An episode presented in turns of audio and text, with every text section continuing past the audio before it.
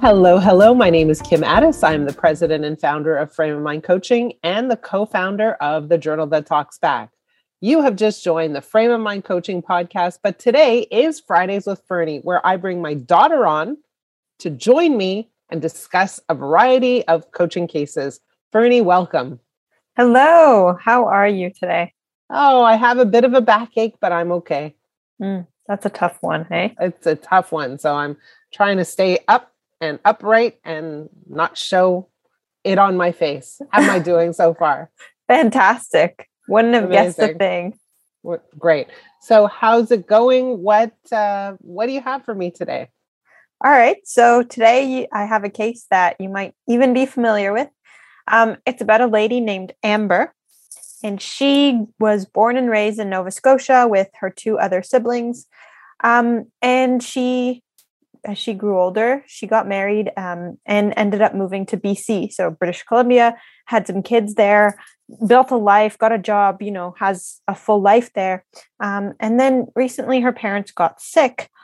And so she's been traveling back and forth to Nova Scotia, but it's been really tough on her because, you know, taking time off work and the constant travel, the time difference, feeling really guilty that she's not there all the time and feeling guilty that, you know, she's not with her parents, but then she's also not with her kids. And she feels this constant conflict, internal conflict of like not doing the right thing. So she doesn't know what to do or how to kind of ease the guilt in either direction. Right.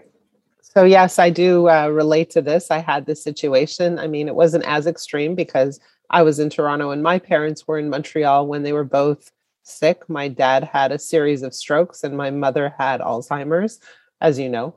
And so it was very tough for me as well. I was traveling back and forth and I was exhausted and felt also a huge amount of guilt. And you know what? Is there anything she can do differently? At the end of the day, what she needs to do is fast forward her life, kind of, you know, project into the future and look at herself in the mirror and say, did I do the right thing? Am I happy with my choices? Am I happy with the fact that I was present as much as I was? Could I have done anything differently to feel good about my decisions? And so part of her has to imagine that this time is past, even that her parents have passed, and inviting her to look back and say, am I confident? Am I comfortable with the decisions I'm making with respect to where I am and when I am in those places? And so the other piece of it is guilt. I'm familiar with guilt, not only for myself, but I think a lot of my clients experience a great, great deal of guilt. So what does guilt do? Nothing much, right? It doesn't really help us. But how do we get rid of it? How do we get rid of guilt when that's just what we feel? So where does guilt come from? Guilt comes from the idea that we should be doing something differently than we are doing, or we should be doing something differently than we have done, right? So guilt comes from a clash between our values and our actions, right? And so what we want to do is really say, what are our values? What are our actions? And find a way for them to align. And so, sorry. And if there is no way for them to align? Well, but there is a way for them to align. So in the case of this woman, right, she has all kinds of values. Her values are, I want to be with my parents. I also want to be with my kids. I also have a job and I have responsibilities, and those are my values too. So given this whole set of values, how am I handling this situation? Am I doing what's right for me? Am I doing the right thing? Am I playing this out correctly? Is there anything I could be doing differently or better? Is there a place where maybe I'm being hard on myself and I shouldn't be hard on myself?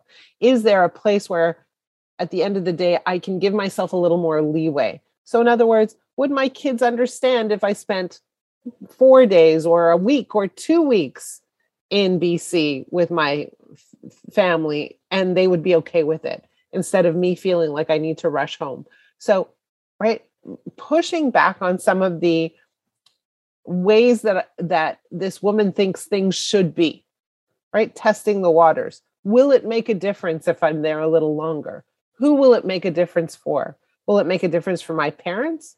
Will it make a difference for my kids? Will it make a difference for me? Right? So for me, when I went back and forth to Montreal to see my parents, I mean, were they conscious that I was there all the time? Maybe not. But who did it make a difference for? It made a difference for me. Right? Because I wanted to be there in the end of their lives. I wanted to be there as much as possible. So it made a difference for me, because when I look back and I think, you know, I was there every 2 weeks, every 3 weeks, I think I absolutely did the best that I could given my circumstances. I don't think I was absent. I don't think I could have gone more often or gone less often. I think I did the best that I could. And so I rest peacefully, if that makes any sense. Well, yeah, I was just about to ask you if looking back, do you still feel guilty? Like, I know you felt guilty at the time, but looking back, do you still? I think what I felt at the time was a feeling like, the word isn't desperation, but a feeling like I didn't know what to do to help them, right? Because helpless, right? So your parents come to the end of their lives. It's just part of the journey. And there was nothing in my hands that I could do tangibly to reverse that journey. And so for me, it was just difficult to observe, difficult to watch.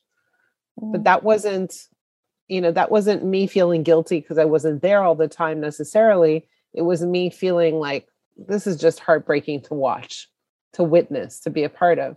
Now, I do want to address one more thing, and it's how do you make it bearable, right? How do you handle it? How do you handle the travel? How do you handle going back and forth? I remember for me, I would go to Montreal and then come back, and it was a whole different life. And I couldn't combine the two. I would go to be with my parents and then come home, and then I couldn't adequately share my experience or my feelings or what was going on for me. Why do I say that? Because it was hard to describe.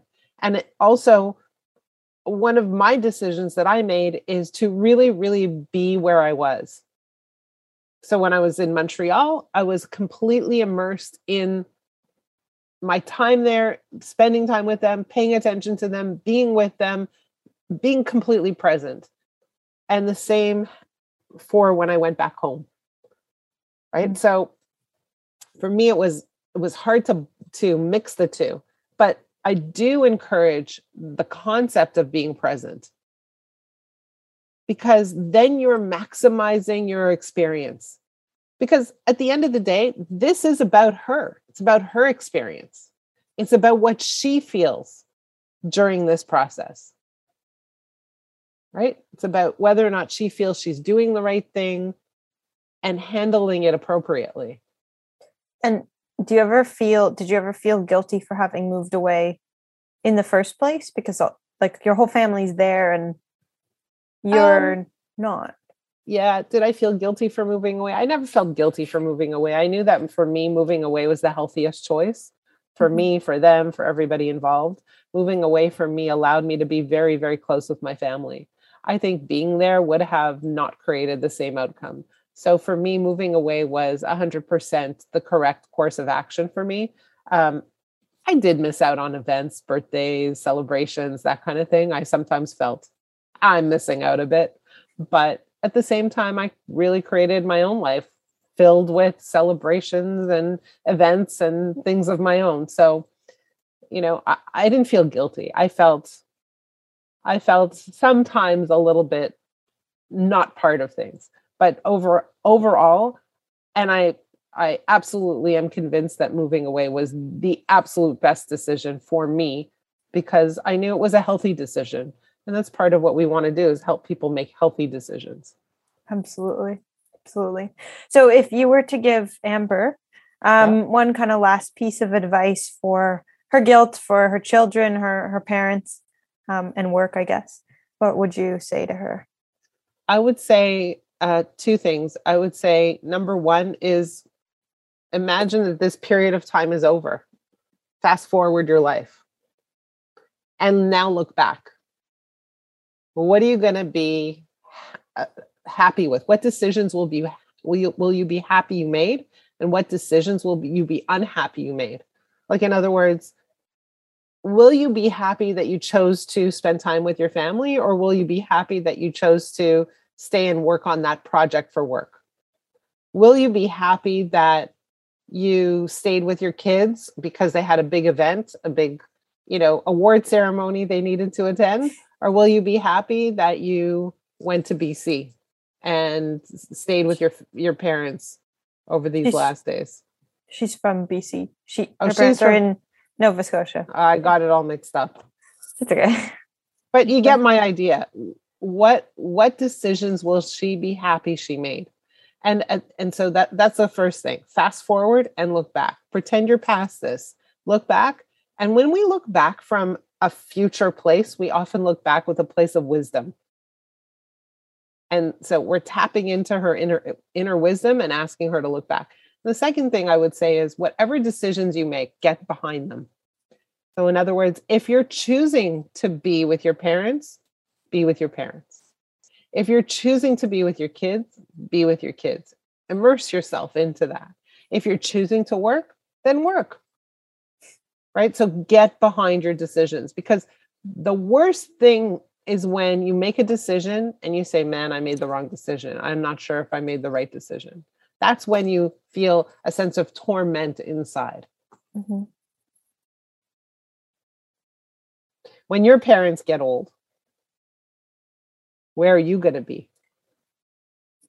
I don't know. Hopefully, not so far away. You know what I know? I know that you have everything you need, all the tools and all the wisdom to make the right decisions when you're going to need to make them. I hope so. I think so.